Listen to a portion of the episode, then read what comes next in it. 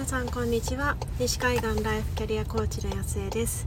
今日は、えー、目標設定の時に考えたいことということで、えー、お話ししてみようかなっていうふうに思います。ちょっと運転中なのであのカチカチ入っていたりすると思うんですけれどもご了承ください。であの目標設定ってなんかそもそもやった方がいいとか、えーと、とやらない方がいいとか結構なんかいろんなことがあると言われてると思うんですよね。で個人的にはやっぱりその目標が設定してあるからこそやっぱりこの目指している場所があるどどこに向かって歩いているのかっていうのが分かりやすいからだからこそかなんだっていう風に言ってる人にあのものすごく賛同する一方で、まあ、でもその目標があるがゆえにそれが達成できなかった時とかあちょっと無理だなっていう風に見えてしまった時になんかこうあこんなんじゃダメだっていう風に目標達成してない自分はなんかダメなんだっていう風に思ってしまうなんかそういうあのマイナスな面もあるんじゃないかなっていう風に思うんですよね。まあ、なんかその辺りを見てそれこそなんかマインドフルネスの方々とかははいらないんだとか言ってる人もいらっしゃいますよね。結構なんかそういう風になんか極端になんか目標最高みたいな人たちとなんか目標なんていらないんだってなんかこう両極端に分かれてしまってる気が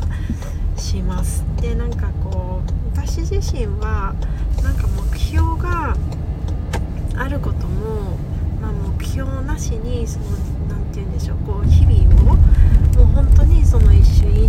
をもう存分に楽しんでいく味わっていくっていうのもなんか両方ともなんか必要というかこういいとこ取りできたらいいなっていうふうに思ってるんですよね。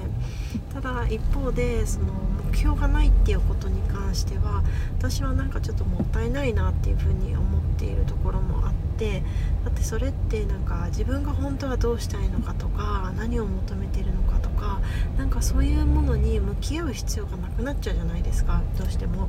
そうするとなんか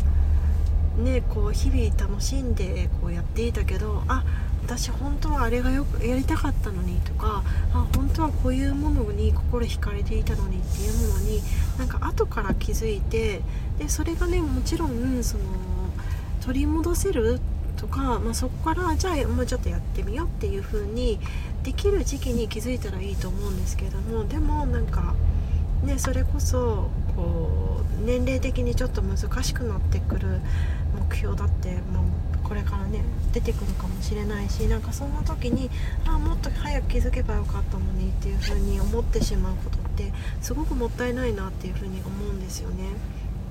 じゃあなんかそういう風に考えた時にどういう風に目標を考えていけばいいのかなっていう風に思うとやっぱりなんかこう個人的に思うのがその目標ってになんか2種類に分けられると思うんですよね。それはなんか何かしらこう達成するようなもので例えばその何かしらの試験を取るとか、えーと資格を取るとか何かを勉強するとかえっと、何かしらの何て言うんでしょう何かになるとかなんかそういう形として見えるもので結果としてまあ何て言うんでしょうこう見えやすいものっていうのが、まあ、1種類あるんじゃないかなって。もうそれを取るっていうことにこう目指してやっていくなんかそういうものとが1種類。あとはなんかそもそもどうありたいのか？その達成するものじゃなくってその自分の在り方みたいな目標？えっとなんだろうなこうもうちょっと日々、えっと、人に感謝し感謝を感じながらこう生活するとかうーんなんだろうつながりを大切にするとか何でしょうねなんかいろいろ価値観ってありますよね多分こう皆さんいろいろこう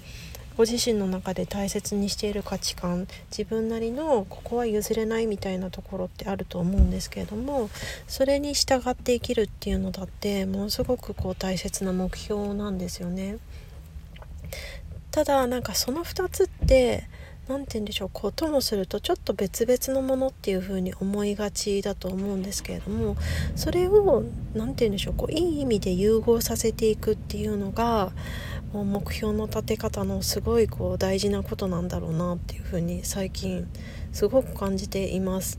で例えば何か一つ資格を取るっていう風に思ったとしてもじゃあなんでその資格を取りたいのか？でその資格を取ってなんだろう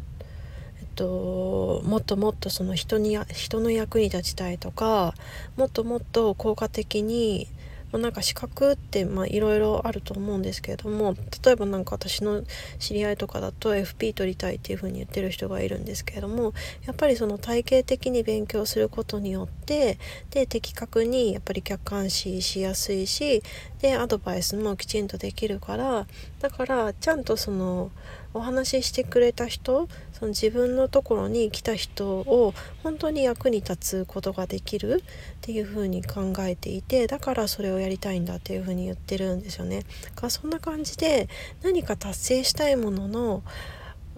を達成したことによって自分が何を得たいのかっていうのを明確にしていただく。でその中でなんだろうそのじゃあ何を達成、えっと、本当は求めているのかっていうところでじゃあその人の役にもっともっと立ちたいっていうところでじゃあその人の役に立つっていうのがご自身にとってどんな意味があるのかっていうのをなんか考えていくとそれってなんかただの目標じゃなくて自分のなんだろう生きる意味とかその使命感とかその人生を通してこうやり続けたいものみたいな風なこう一筋の道みたいなのが見えてくると思うんですよね。でそういうものが見えてくると、まあ、もしかするとこう頑張って頑張ってやったけどまあそのちょっと何でしょうこう自分の能力的に今の現状ではちょっと届かなかったとか、まあ、やってみたんだけどちょっと違ったっていう風になったとしてもそれって、まあ、結局その達成したい目標って、まあ、あくまで手段でしかないんですよね。なのでその手段がもし万一できなかったとしてもそれ手段っていうふうに考えたら必ずその別のやり方があるしでその手段のところが叶わなかったとしてもその人にの役に立ちたいっていうところは何かしらもう何て言うんでしょうこう行動している限りこう達成できてるはずなんですよね。なので何でしょうこうきちんとその達成したい目標っていうものを考えた時にその奥にある自分が本当にその達成することで得たいと思っていること。でそれが自分にとってどういう意味があるのかっていうところまで考えていくともうその目標っていうのがまあ何て言うんでしょう。こうある意味で何て言うんでしょうかね。なんかこう手段にとらわれないというかそこのこう結果云々にこう左右されないような自分の軸になってくれるのでだからなんか目標が達成できなかったからもう自分はダメなんだとかあ自分はまだまだなんだとかなんかそういうふうにこう自分を下げてしまう目標設定の下からこそのなんかこうマイナス面っていうのは何て言うんでしょう薄くなるというかなんかそういう次元じゃないところにこう自分自身を持っていけるんだろうなっていうふうに思います。なので、まマインドフルネスってなんかすごく私自身もの感銘感銘を受けるというかなんかもう本当に大事だなっていうふうに思っているところもあるしなんかそれってこう自分を満たすとかそういう何て言うんでしょうねこう自分自身を揺るがないなんかセーフスペースというか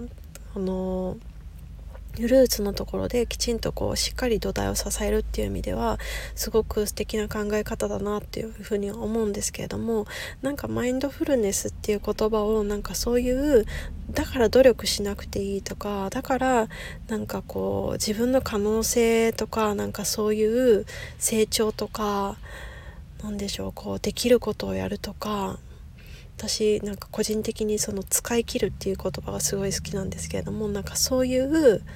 なんだろうこうもちろん結果じゃなくてね結果じゃなくてああなんかできることはやったっていう風ななんかそういう結果じゃない達成感みたいなものをこう奪うようななんかその惰性で惰性じゃないけどなんかなんだろうこう頑張らない世界で生きる頑張らない世界っていうのもなんかちょっとなんですけど私自身ちょっとまだ言語化できてないんですけれどもなんかそういうなんか逃げ逃げ場所みたいな風なあな場所にはなんかしないでほしいなっていう風になんか個人的に感じています。ということでなんだか最後の方言語化できてなかったんですけれども今日は目標設定をする時のに考えたいことということでお話をしてみました。どなたかの考えるきっかけになっていたら嬉しいなっていうふうに思います。ということで今日も素晴らしい一日にしていきましょう。